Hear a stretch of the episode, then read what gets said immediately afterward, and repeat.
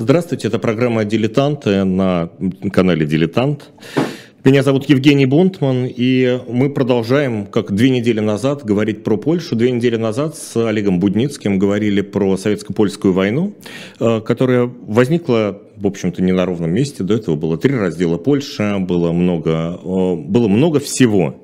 Э, и об этом поговорим какой была Польша, вернее, то, что мы сейчас называем Польшей, ну, там много будет на самом деле уточнений, а, где царство польское, где Великое герцогство Варшавское, где Польша. Мы об этом поговорим с доктором исторических наук а, Алексеем Миллером. Алексей Ильич, здравствуйте. Здравствуйте. Наверное, надо действительно, как вы справедливо сказали перед эфиром, начать с первого раздела Польши и, а, и потом уже поговорить э, про отношение империи и ее такой одной из самых неспокойных окраин в XIX веке. А, давайте с первого раздела и начнем. Ну вот, начнем с того, что первый раздел, никто не знал, что это первый раздел. Потому что это мы сейчас говорим первый раздел, потому что мы знаем, что был второй, третий. Кстати, был четвертый, потом пятый. Э, их было действительно много. А, но когда в 1972 году э, э, Пруссия, Россия э, и Австрия отгрызли по кусочку от Речи Посполитой, в общем, никто не предполагал, что это развлечение будет продолжаться. Россия, кстати, получила, ведь она получила не только поляков, да, э, собственно, с первого раздела Польши начинается то, что называется еврейский вопрос в Российской империи. Угу. Евреям было запрещено селиться в Российской империи в XVIII веке, а тут кусочек взяли, и оказалось, что там 50 тысяч евреев просто есть. Э, девать их было некуда, стали разбираться, в общем. С этого начинается много всяких интересных сюжетов не про поляков, хотя эти сюжеты связаны, конечно.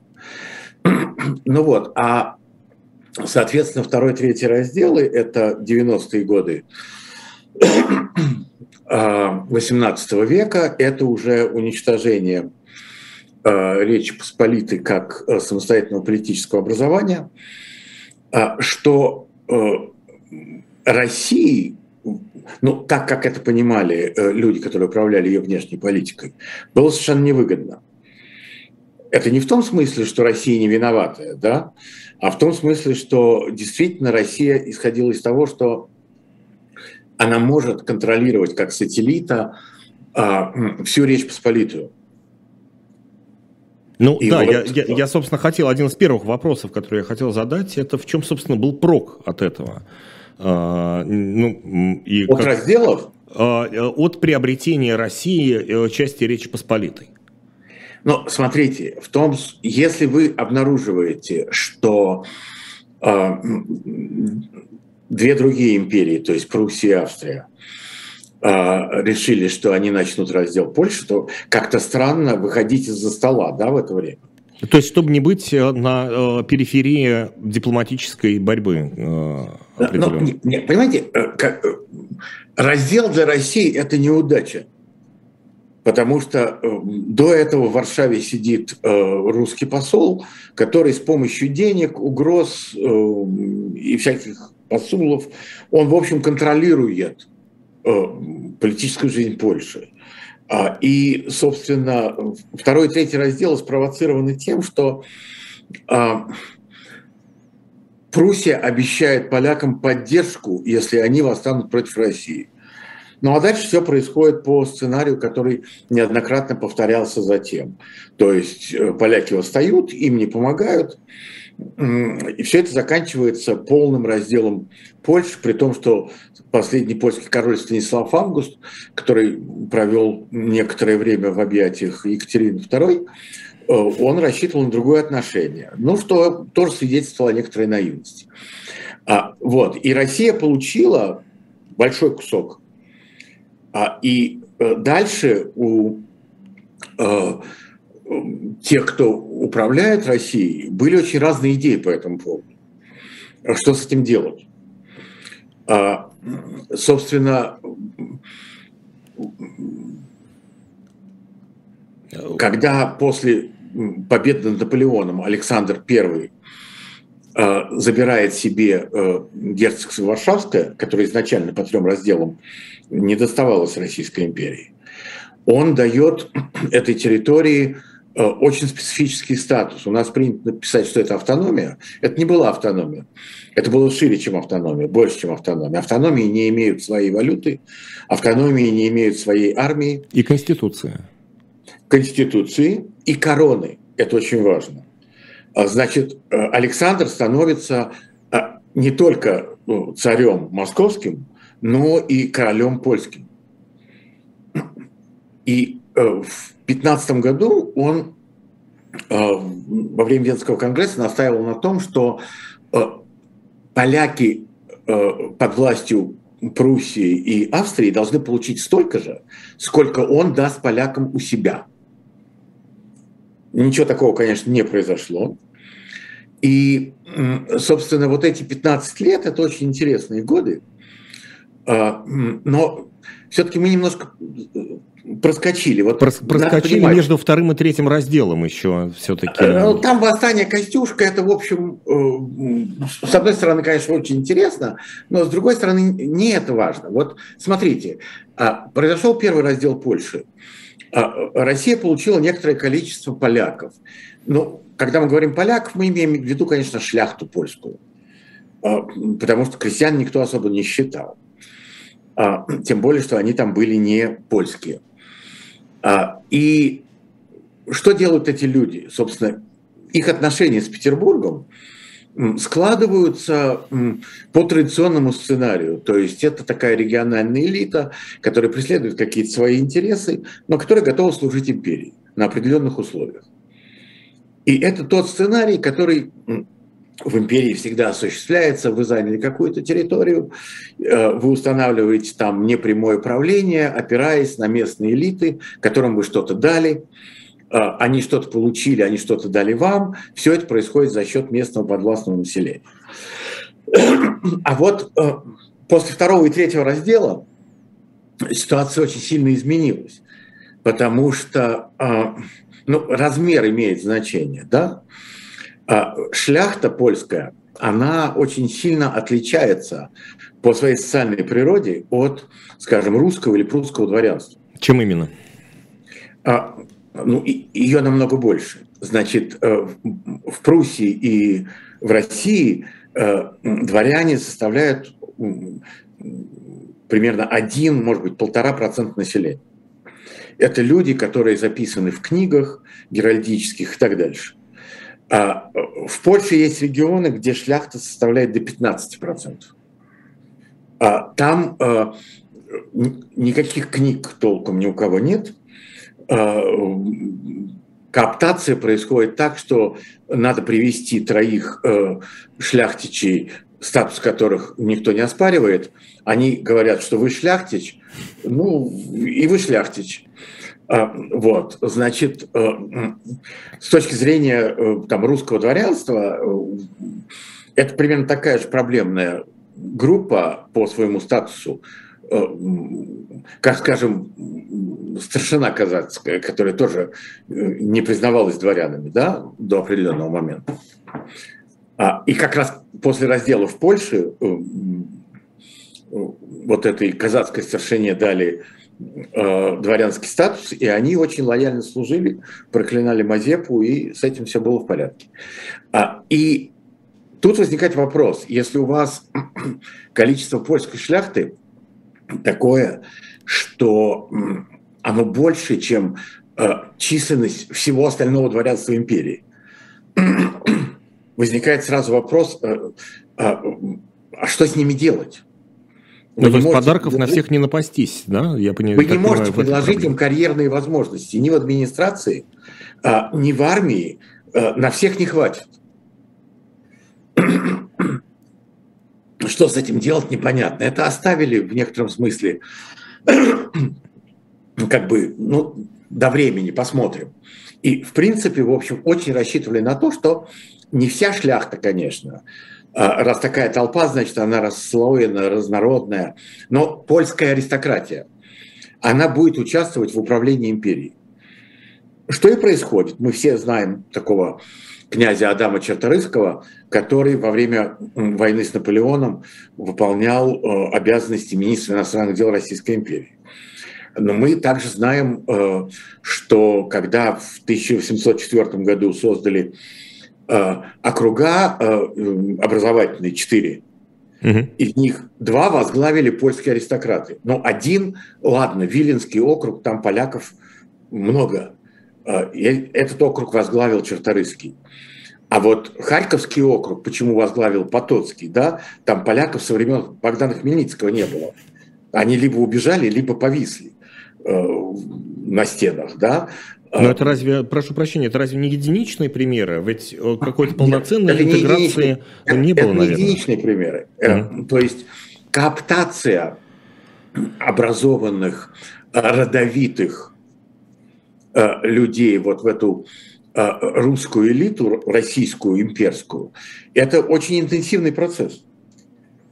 Э, кстати, вот, например, когда создается комитет, который должен обсуждать еврейский вопрос, туда входят не только э, русские аристократы, но и польские. Правда, только русским аристократам разрешили еще пригласить евреев как экспертов потому что считалось, что только те евреи, которые на русских аристократов работают, могут дать правильный совет. В общем, там все сложно было. А, значит, э, если мы посмотрим на вот этот период 15 лет э, царства польского, то там э,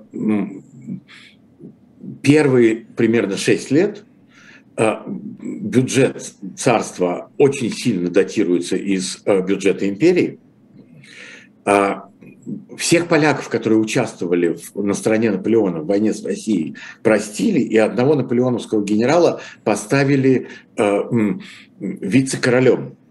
Был такой генерал Зайончик. Угу. И создали польскую армию. Э, численность до 30 тысяч человек. А, и вот Александр в 20 году приезжает в Варшаву, и ждет на заседание Сейма, и ждет, что ему спасибо скажут. А ему вместо этого начинают говорить, что он э, что-то там обещал и не сделал. А речь шла о том, что у него действительно были такие обещания, но не обещания даже, а намеки, что, может быть, присоединить к царству польскому э, Подолию, Волынию, вот эти правобережные губернии современной Украины. И был очень интересный эпизод. Э, в девятнадцатом году, если я правильно помню, 18 или 19 э, ужинали Александр и Карамзин вдвоем. И Александр ему рассказывал про эти планы присоединить э, Подолию, Волынию к царству польскому – Э, как вежливый э, царедворец э, Карамзин промолчал, а вернувшись домой, написал Александру письмо с возражениями. Сейчас это письмо публикуется как письмо русского гражданина. Там Карамзин от лица русского дворянства говорит, что не надо так делать, потому что, во-первых, завоевывали не вы, соответственно, не вам отдавать, а, и вообще, если мы что-то завоевали, даже, может быть, не совсем разумно, мы как бы привычки отдавать у нас нет, и не надо ее вырабатывать обратно. А, и дальше о том, что вот польское дворянство вас все равно не полюбит, прав был. А, а вот любовь русского дворянства вы потеряете – а, вот такие рассуждения. То есть надо понимать, из, из этого, соответственно, следует вывод, что все-таки царство польское, оно отдельно. То Отдельно, есть это, это, это, не часть, это не часть империи, потому что ну какая, казалось бы, разница? Одну это часть дина, империи это династическая другой. уния, это фактически династическая уния. Угу. Вот так это понимает Карамзин. А почему я все эти аргументы перечислил? Потому что, э, э, когда мы перечисляем все эти аргументы, бросается в глаза, что одна, одной очень важной вещи Карамзин не говорит. Он не говорит о том, что крестьянство там не польское. Потому что для него это не важно. Но пройдет совсем немного времени. Это будет важно, во-первых, для декабристов. В «Русской правде» как раз уже проект такого единого русского народа, который объединяет малороссов, белорусов и великорусов. И там даже специально говорится, что надо запретить вводить эти разграничения. Все русские, точка. И все. Один народ. Один народ. С большой буквы. А, а потом, когда уже там декабристы отправились в ссылку, или как автор э, э, «Русской правды» отправились на виселицу Пестель, да, э, этим вопросом продолжает заниматься Уваров, да, министра просвещения. И э, под его опекой Николай Гаврилович Устрялов был такой историк, э, сочинил схему для э, русских учебников истории. Эта схема сохраняется, если правильно сказать, до сих пор. Э, ну, не до сих пор, по крайней мере, до э, революции 17 года она ни, никем не оспаривалась фактически. Суть схемы такая, что Карамзин пишет историю государства российского, а писать надо историю народа русского. А история народа русского, она больше истории государства российского, потому что значительная часть русского народа попала под власть сначала Литвы, потом поляков. И если она теперь отличается каким-то образом от другой части русского народа, с которой мы хорошо знакомы, да, то это все вредное влияние. Недоработка еще. Э, ну, то ну как нет? Это как раз они-то, поляки, литовцы, они хорошо сработали. Э, и нам надо теперь очищать, угу. разгребать. А, это та же логика, которую будут использовать э, немцы, когда они будут говорить, что эльзасцы – это немцы. А если они не похожи на немцев, то это долгие годы французского ига их испортили. А, значит, так вот,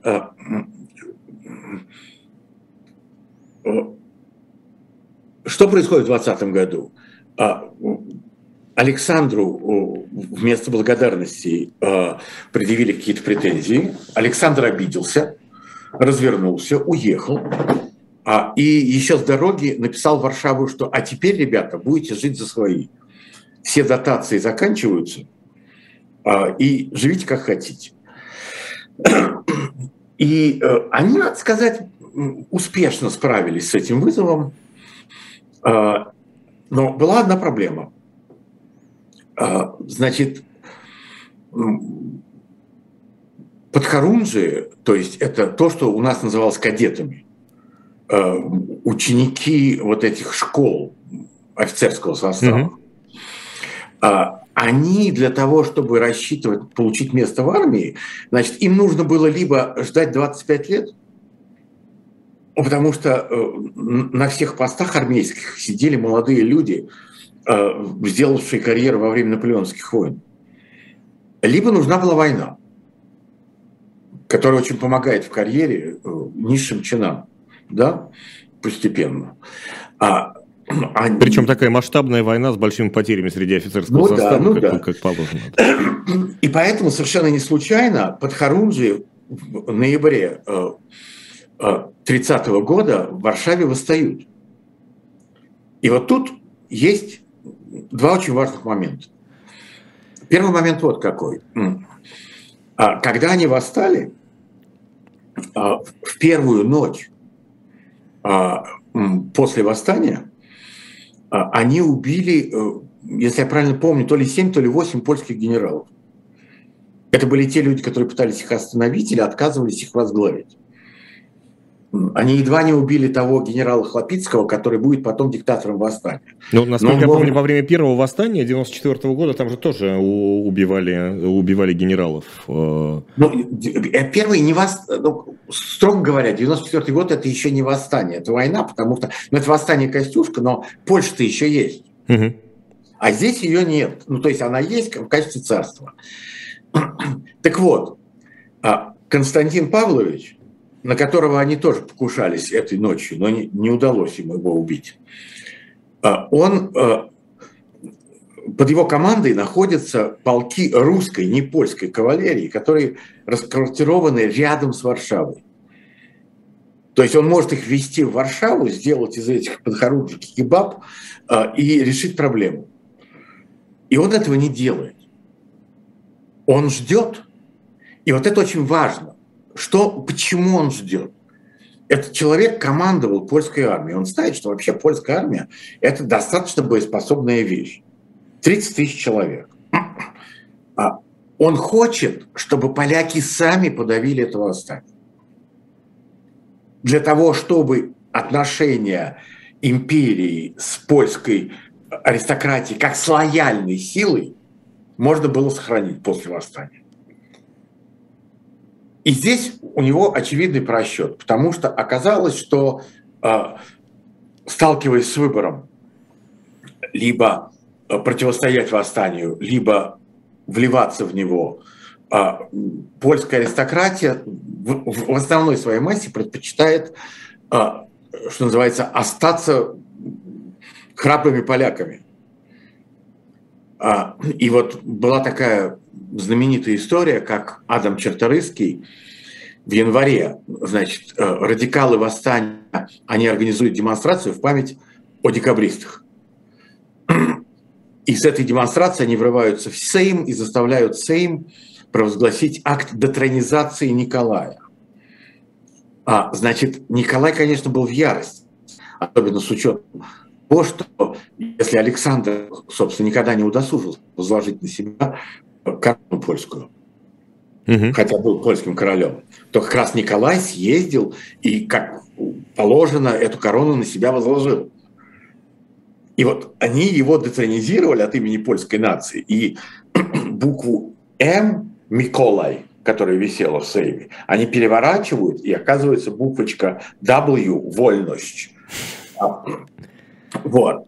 А, и вот только тогда, через два с лишним месяца после начала восстания, Николай отдает приказ своим армиям пересечь границу царства польского и идти на подавление. И вот в этот момент, когда они производят эту детронизацию – Черторийский подписывает акт детронизации, а подписывая акт детронизации, говорит, вы погубили Польшу. То есть он понимает, чем все кончится. Э, он может уехать в Петербург и таким образом как бы перестать существовать как политическое животное, да?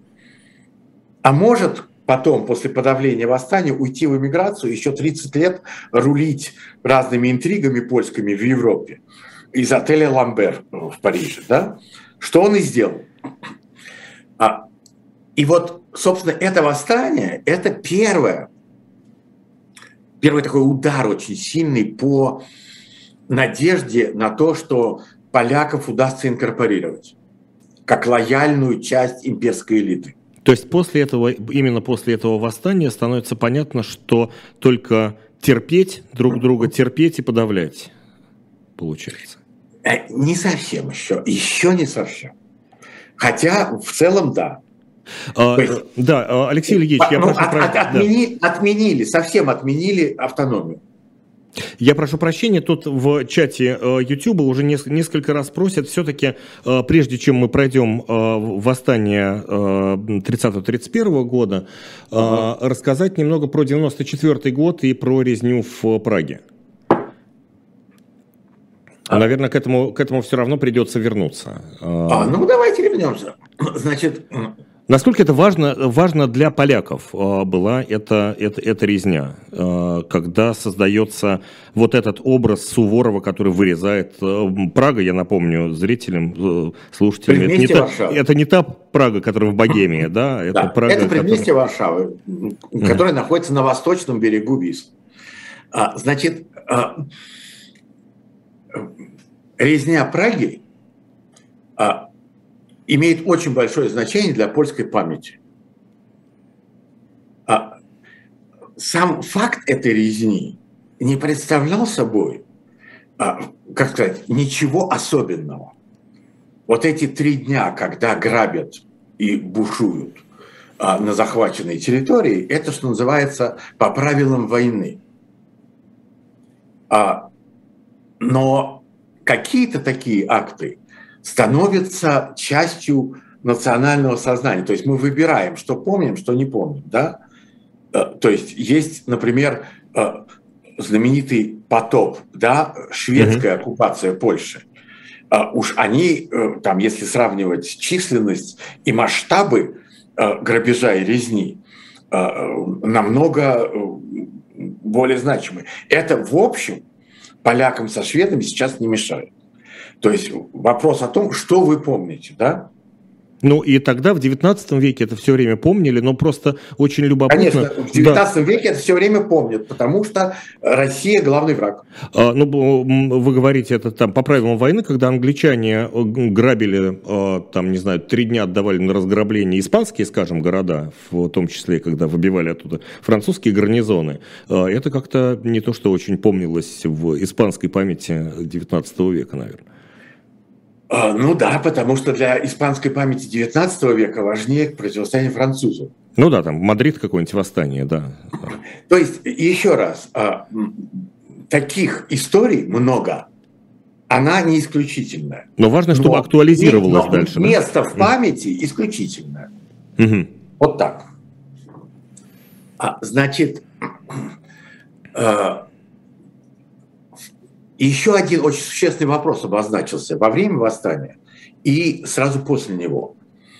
А, дело в том, что а, как бы сразу, как только восстание подавлено, а, происходит разбирать разбор полетов, да? А почему вот такой был выдающийся деятель первого восстания Мауриций Масханацкий, вот он, покидая Польшу, пишет статью под названием «Почему не восстают массы? Почему массы не повстают?» И он объясняет, что в программе восставших, собственно, никакого предложения для крестьян не было.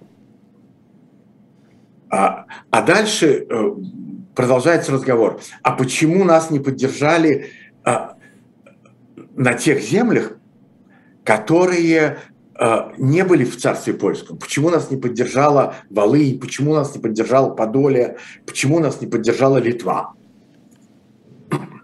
И в этот момент они приходят к выводу, что как бы э, одной польской шляхты мало.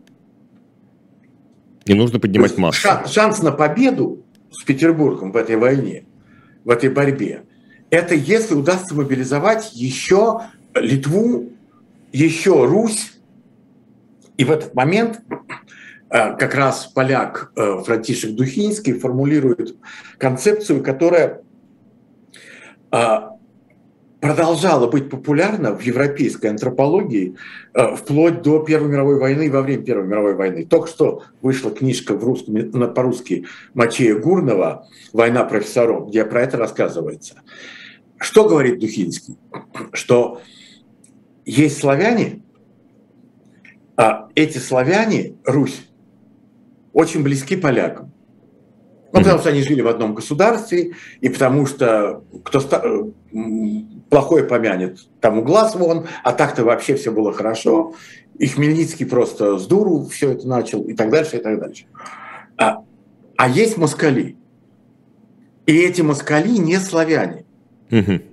Они туранцы, уграфины, смесь какая-то вот такая азиатчины, э, безусловно, азиатчина, да. И как следствие э, мы вот правильные славяне противостоим вот этой азиатско-финно-угорской орде. Угу. Все узнается, да, ничего, ничего никуда не делать. А, значит, в это же время э, я начал говорить про Устрялова – а, формируется другая концепция, альтернативная, в которой восточные славяне, малорусы, великорусы, белорусы – это один большой народ. Но это, кстати, тоже не великорусы придумали, не в Москве, это придумали в Киеве а, вскоре после восстания Богдана Хмельницкого, когда им нужно было вписываться в Российскую империю, в Печерской лавре вот издали синопсис, где это было написано. А синопсис был самым популярным учебником как бы книгой для, по истории в России XVIII века. Там 30 с лишним изданий. Так вот, значит, это правильные славяне. А поляки, они, конечно, славяне.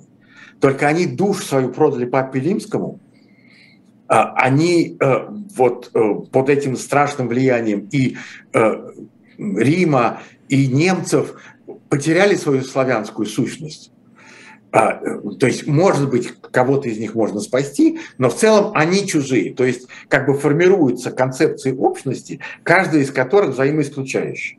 А тут, соответственно, поляков, э, что называется, выписывают из славян. И они да. накладываются. Угу. Там, где сейчас Украина, это вот территория, за которую будут спорить. И что сразу происходит после э, восстания 30-го года? Закрыли э, Виленский университет польский. Виленский университет закрыли, и вместо него открыли Киевский университет. 1934 год. А, и этот университет изначально был замыслен как университет для польской молодежи. И туда нанимают польских профессоров, которым говорят, значит, два года можете учить по-польски. Через два года учите по-русски. Кто не справится, я не виноват. Будем увольнять. Ни одного увольнения не случилось. А, значит, а, идея, что население этих территорий, которое считалось и продолжает считаться экономической и правовой собственностью польской шляхты, да, потому что крепостное право никто не отменял еще, да, э, это население перестали считать культурной собственностью польской шляхты. Полякам запрещено э, любое, организация любого образования на польском языке. Образование теперь на русском. И в Варшаве? А, в Варшаве университета нет, а если есть какие-то школы, то там на польском можно, в Варшаве можно, а mm. вот на этих спорных территориях mm-hmm. нельзя. Mm-hmm. И поэтому закрыли Виленский университет, и поэтому закрыли Кременецкий лицей, э, тоже польский, а открыли Киевский университет. А, то есть, вот а, дальше... гру- гру- грубо говоря, у себя занимаетесь чем хотите, но прозелитизма мы нет, вам нет, не, не позволим такого э, Совершенно, спро- совершенно справедливо. Совершенно справедливо. Не позволим. А, но если мы забежим чуть-чуть вперед, то когда они в 1947 году, да, прошло меньше 15 лет с э, открытия университета, реально там 10 лет, как он работает, они обнаруживают в этом университете какую-то странную группу людей, которая называет себя Кирилло-Мефодиевским обществом. Эти люди туда были посланы деполонизировать Киев. Костомаров, Кулиш, Белозерский, вот эти люди. Плюс, плюс еще Шевченко к ним примкнул. Угу. Вот. А, то есть... Совершенно неожиданный эффект, надо сказать. Ожидаемый по-своему, по-своему ожидаемый. Но там все очень интересно. То есть вот в этом пространстве борьбы, вот это магнитное поле, в котором э, империя с поляками тягается за то, чьи это земли, там возникают условия для возникновения того, что мы называем модерным украинским национализмом. Ну, то есть горнило получилось из этого а, своего да. рода. То есть фактически эти территории, это вот то, что называлось западный край Российской империи. Там был северо-западный, юго-западный. А это те территории, где раньше всего империя сталкивается с вызовом национализма. И этот вызов национализма, он запускает еще и национализм в центре империи. То есть, если мы рассказываем историю отношений э, империи с э, поляками, то это еще история того, как э, постепенно формируется русский национализм, для которого, безусловно, польский национализм главный враг. Ну и образец. Нет, не образец. А, я думаю, что все-таки основным образцом для русского национализма являются имперские национализмы в других империях. Французский, угу. там, потом немецкий. А, поляков Поляки были образцом в XVIII веке, пока их не э, лишили государства. Вот если мы спрашиваем, как назывались учебные заведения при Петре Первом для дворян, Шлихетский корпус, не случайно. А, в общем, э, После восстания 30-го года что случилось? 200 тысяч поляков за границей и формируют то, что у нас называется русофобия. Причем работают над этим очень активно. Какая-то часть поляков в Сибири, какая-то часть поляков сослана в ряды армии на Кавказ, какую-то часть поляков постепенно начинают лишать шляхетского статуса. Там было много шляхт, шляхты, которая называлась однодворцы. То есть они фактически ничем не отличались от крестьян с точки зрения масштаба собственности, которые не имеют, но очень сильно отличались, э, много о себе понимали, были грамотные и имели право на владение оружием, то есть сильно отличались. А дальше начинается вот эта история великих реформ, и когда в Петербурге готовят великие реформы, а, ключевой вопрос, а, один из ключевых вопросов, это как бы сделать так, чтобы поляки сидели тихо. И они ведут переговоры с польской аристократией, что вам дать, чтобы вы сидели тихо и не мешали. И надо сказать, что польская аристократия в основном демонстрирует недоговороспособность. То есть они что-то сразу начинают требовать Волынь по доле, в общем, какие-то безумства. Запросы нереалистические. Но в среде этой польской аристократии есть один человек, который очень остро пережил то, что Габсбурги сделали э, в 1946 году э, в Галиции. Это была польская территория, э, занятая Габсбургами. Там поляки готовили восстание. А Габсбурги, в отличие от русских царей, Э, никогда не стеснялись э, натравить э, одних подданных на других. А первый раз они очень успешно это сделали именно в 1946 году. Они натравили польских крестьян на польскую шляхту. Польские крестьяне с образцовым с образцовой жестокостью убили примерно 500 польских шляхтичей. На этом вся подготовка к восстанию закончилась. И тогда Велопольский, который был подданным Габсбургов, а, проклял их, объявил их своими личными врагами. Но он, собственно, сам был маркиз, то есть как бы, ну, имел право на такое заявление. А, переехал жить в Россию.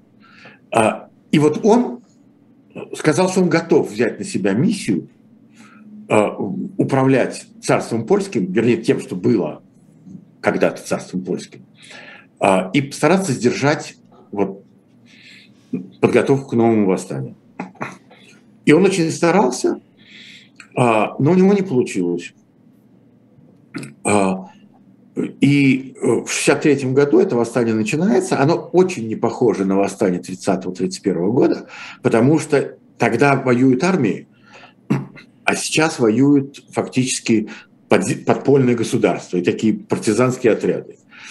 Надо понимать, что партизанская война – это всегда гражданская война. Больше всего во время восстания от рук повстанцев погибло не русских и даже не евреев, как можно было бы предположить, а поляков, которые не готовы были подчиняться этому подпольному государству. Массы удалось на этот раз э, поднять? Э, был решен вопрос Нет, с тем, чтобы не поднять удалось, массы? Не удалось. То есть, э, больше того, а, а, там было две очень забавные истории. А, значит, Российская империя очень не любила, как мы знаем, староверов.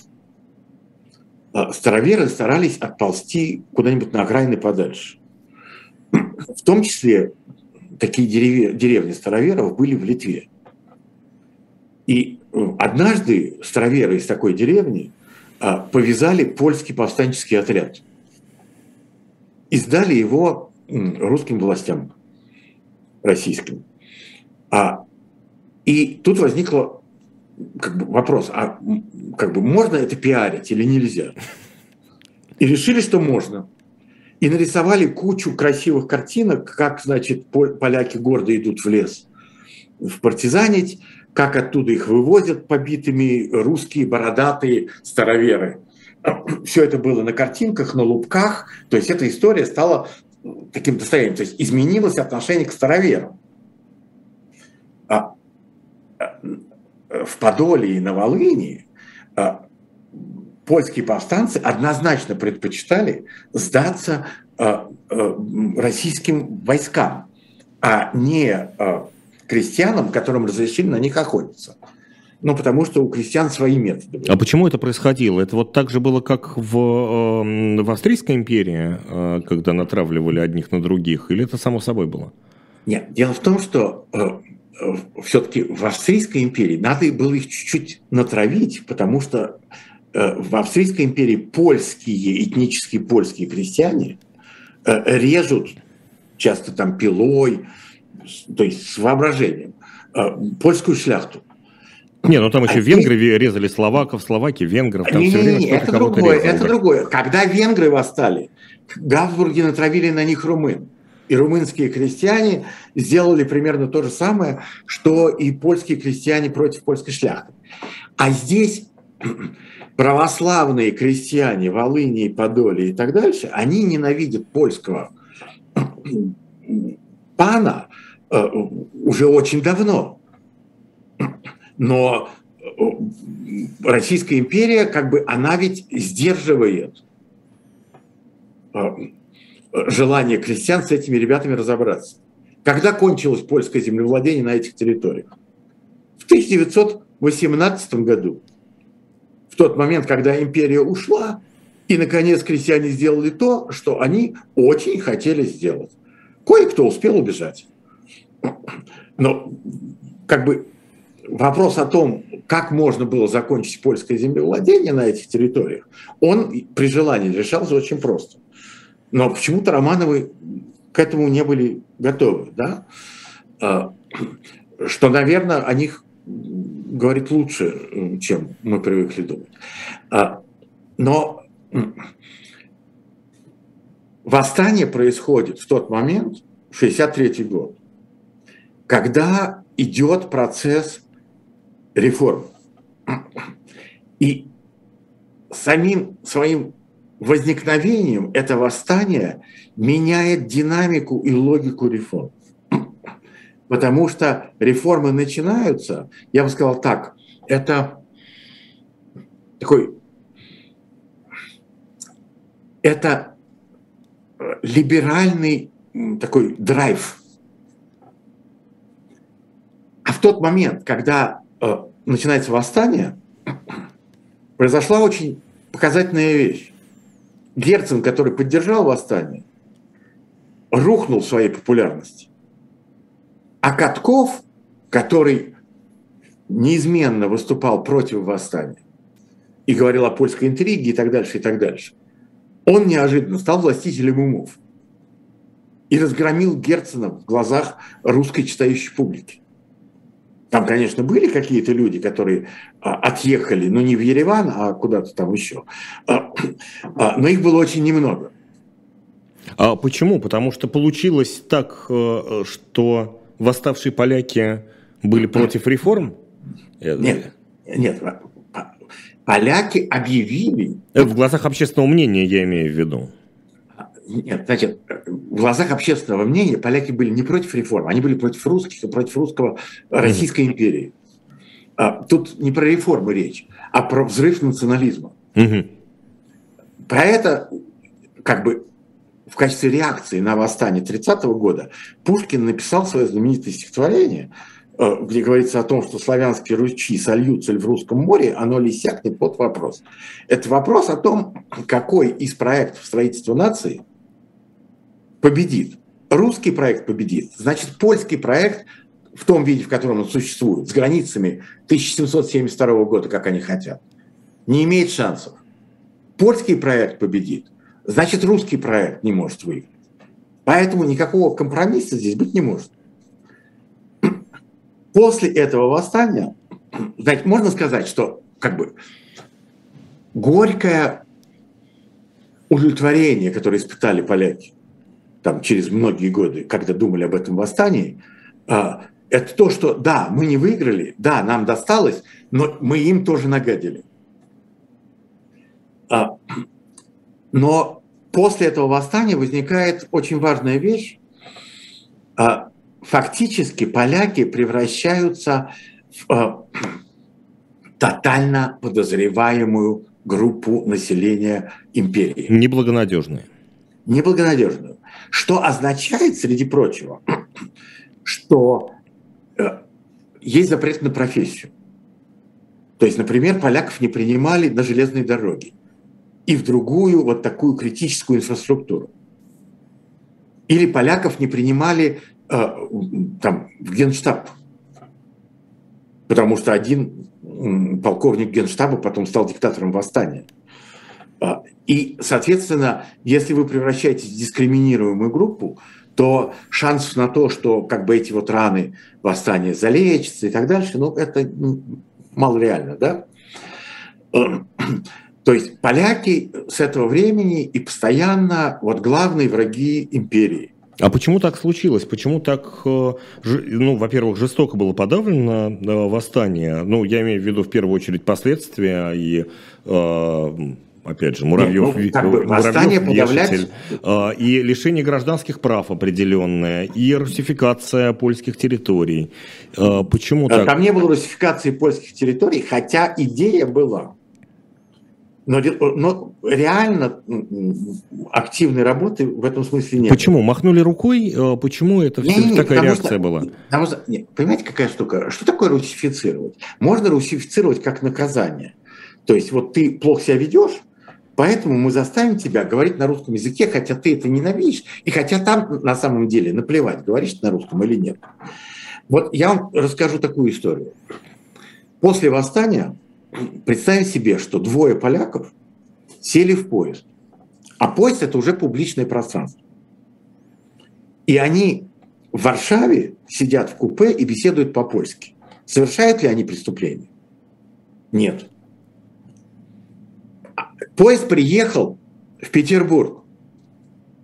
Они говорят по-польски. Совершают преступление? Нет. Ну, потому что, как бы, Петербург, понятно, что не польское место, да? А, хотя поляков много на самом деле. Но пока они едут между Варшавой и Петербургом по территории сегодняшней Литвы, если они заговорят в купе по-польски, то их могут арестовать, потому что использование польского языка в публичном пространстве в западном крае запрещено, это уголовное преступление. Значит, а, нет а, пространство для компромисса, по крайней мере, вот в это время. Это романтический национализм с максималистскими требованиями и так дальше. А, интересная ситуация возникает в начале 20 века. Времени у нас уже мало, побежим быстренько. Да-да-да, у нас э, совсем чуть-чуть осталось. Вот, значит, есть люди а, в начале 20 века среди поляков, как Роман Дмовский был такой, которые говорят – для нас страшнее немцы. Они нас могут ассимилировать. Русские могут нас угнетать, ассимилировать не могут. Поэтому с русскими надо заключить союз. Поэтому, когда идет э, русско-японская война, в Токио приезжают два человека. Один Пилсудский хочет, чтобы японцы дали ему денег на организацию польского отряда, который будет сражаться за них, за японцев. Угу. Адмовский убеждает поляк, э, ну, японцев не поддерживать Пилсудского. Значит, в некотором смысле э, то, что произошло э, после, в конце Второй миров, Первой мировой войны, это ну, такая, как бы, никто же не мог предположить, что поражение потерпит и Россия, и Германия одновременно. А все польские политики пытались э, либо выстроить отношения с э, Российской империей, либо с Немецкой империей. 4 а миллиона поляков служат в армиях противников и стреляют друг в друга. А Пилсудский сидит в тюрьме. И когда оказалось, что Германская империя рухнула вслед за Российской, он вдруг появляется прямо на белом коне, э, как настоящий освободитель Польши, манишка у него чистая, бескомпромиссный человек, и дальше он начинает управлять Польшей в течение многих лет. И а первое, тут, что тут, он тут, делает, да, первое, что он делает, это он ввязывается в э, конфликт с Советами за то, кто будет контролировать эти территории. Потому что когда ему сказали, а может быть ты поддержишь Деникина против большевиков, он сказал нет. Потому что Деникин это единое и неделимое. Они сейчас большевиков задавят, потом на нас пойдут. Ну, как бы те люди в белой миграции, которые это помнили хорошо, со злорадством наблюдали за тем, что происходило в 1939 году. Ну вот про то, что происходило дальше, мы как раз две недели назад говорили с а, Олегом Будницким и про а, Пилсудского. А вот а, когда начинают разваливаться все три империи, которые поделили когда-то между собой а, Польшу. И вот эта вот независимость а, сваливается практически в руки польским политикам. Что вообще тогда польские политики? Что они... Вот мы все время говорим про Пилсудского, но, боже, не только Пилсудский. Было... Конечно, не только Пилсудский. Э, конечно, не только Пилсудский. И все опять как бы э, как-то положено очень драматично и конфликтно и э, сарказм истории. Первый польский президент Нарутович э, был застрелен через неделю после того, как он выиграл выборы. Кем он был застрелен? Польским националистом, который считал, что этот президент выбран голосами э, евреев и других меньшинств. То есть то государство, которое создается, это ну, не, не надо себе воображать, что это такое как бы цветущее демократическое национальное польское государство. Это государство национализирующееся, это государство отнюдь не демократическое, и это государство, которое будет переживать массу кризисов. Ну, конечно, там тех безобразий, которые творились э, на Восток, то есть там коллективизации, голода и всяких таких вещей, там не было. То есть, когда я говорю, что в Польше было не слава богу, это не значит, что э, к востоку от Польши было лучше. Ну, все познается в сравнении, безусловно. Да. Э, последние две минуты у нас осталось. Э, польский э, национализм, приходит ли он в какой-то момент к имперскому национализму? Приходит ли он к мечте об империи от можа до можа? Ну, эта мечта всегда с поляками. Она и сегодня с поляками. А другое дело, что э, имперскость э, в смысле XIX века, что мы хотим, чтобы эти территории были под нашим прямым управлением и частью Польши, она уже давно ушла. Но идея, что мы должны быть частью такой, такого союза, в который входит Литва, в идеале Беларусь, э, Украина. Против кого будем дружить? Ответ понятный. Это, безусловно, всегда в, польской, э, в польском сознании присутствовал геополитическом и присутствует сегодня. Но в конце XIX века об этом даже невозможно было помыслить и мечтать? Мечтали. Мечтали, конечно, потому что э, от границ 1772 года никто не отказывается. А граница 1772 года – это польский Вильнюс, он, собственно, и был польский, э, пока Сталин не отдал его Литве. Ну, когда генерал Желеговский, да, его захватил. А, да, да, конечно. И, и, и, разумеется, Русь, Русь в смысле Украины, э, обязательно, и поэтому союз Пилсудский Петлюра, где Пилсудский, разумеется, хозяин этого союза и так дальше. Это же Пилсудский идет в Киев э, в 2020 году. С этого же все начинается. Но про это, если вы не слушали э, и не смотрели, обращаюсь я к нашим слушателям э, по привычке старой и к зрителям, то обязательно тоже послушайте или посмотрите. Две недели назад мы говорили про советско-польскую войну, а сегодня у нас огромная предыстория, или даже сложно, конечно, назвать это предысторией, потому что советско-польская война это такой небольшой, наверное, крошечный эпизод в огромной истории русско-польских отношений. Спасибо большое. Алексей Миллер, доктор исторических наук, у нас был в программе «Дилетант». Я вам расскажу э, в двух словах о том, что будет дальше на канале «Живой гвоздь», как всегда, Спасибо. анонсирован. Спасибо большое, Алексей Ильич. А, а, уже через несколько минут переключитесь обязательно на канал. Будет особое мнение Дмитрия Орешкина. Маша Майерс будет вести его. И в программе 2022, которую проведет для вас Виталий Дымарский, а, гостем станет Наталья Зубаревич. Спасибо большое. С вами был Евгений Бунтман. Это программа «Дилетанты» на YouTube-канале «Дилетант». Спасибо и хорошего вечера.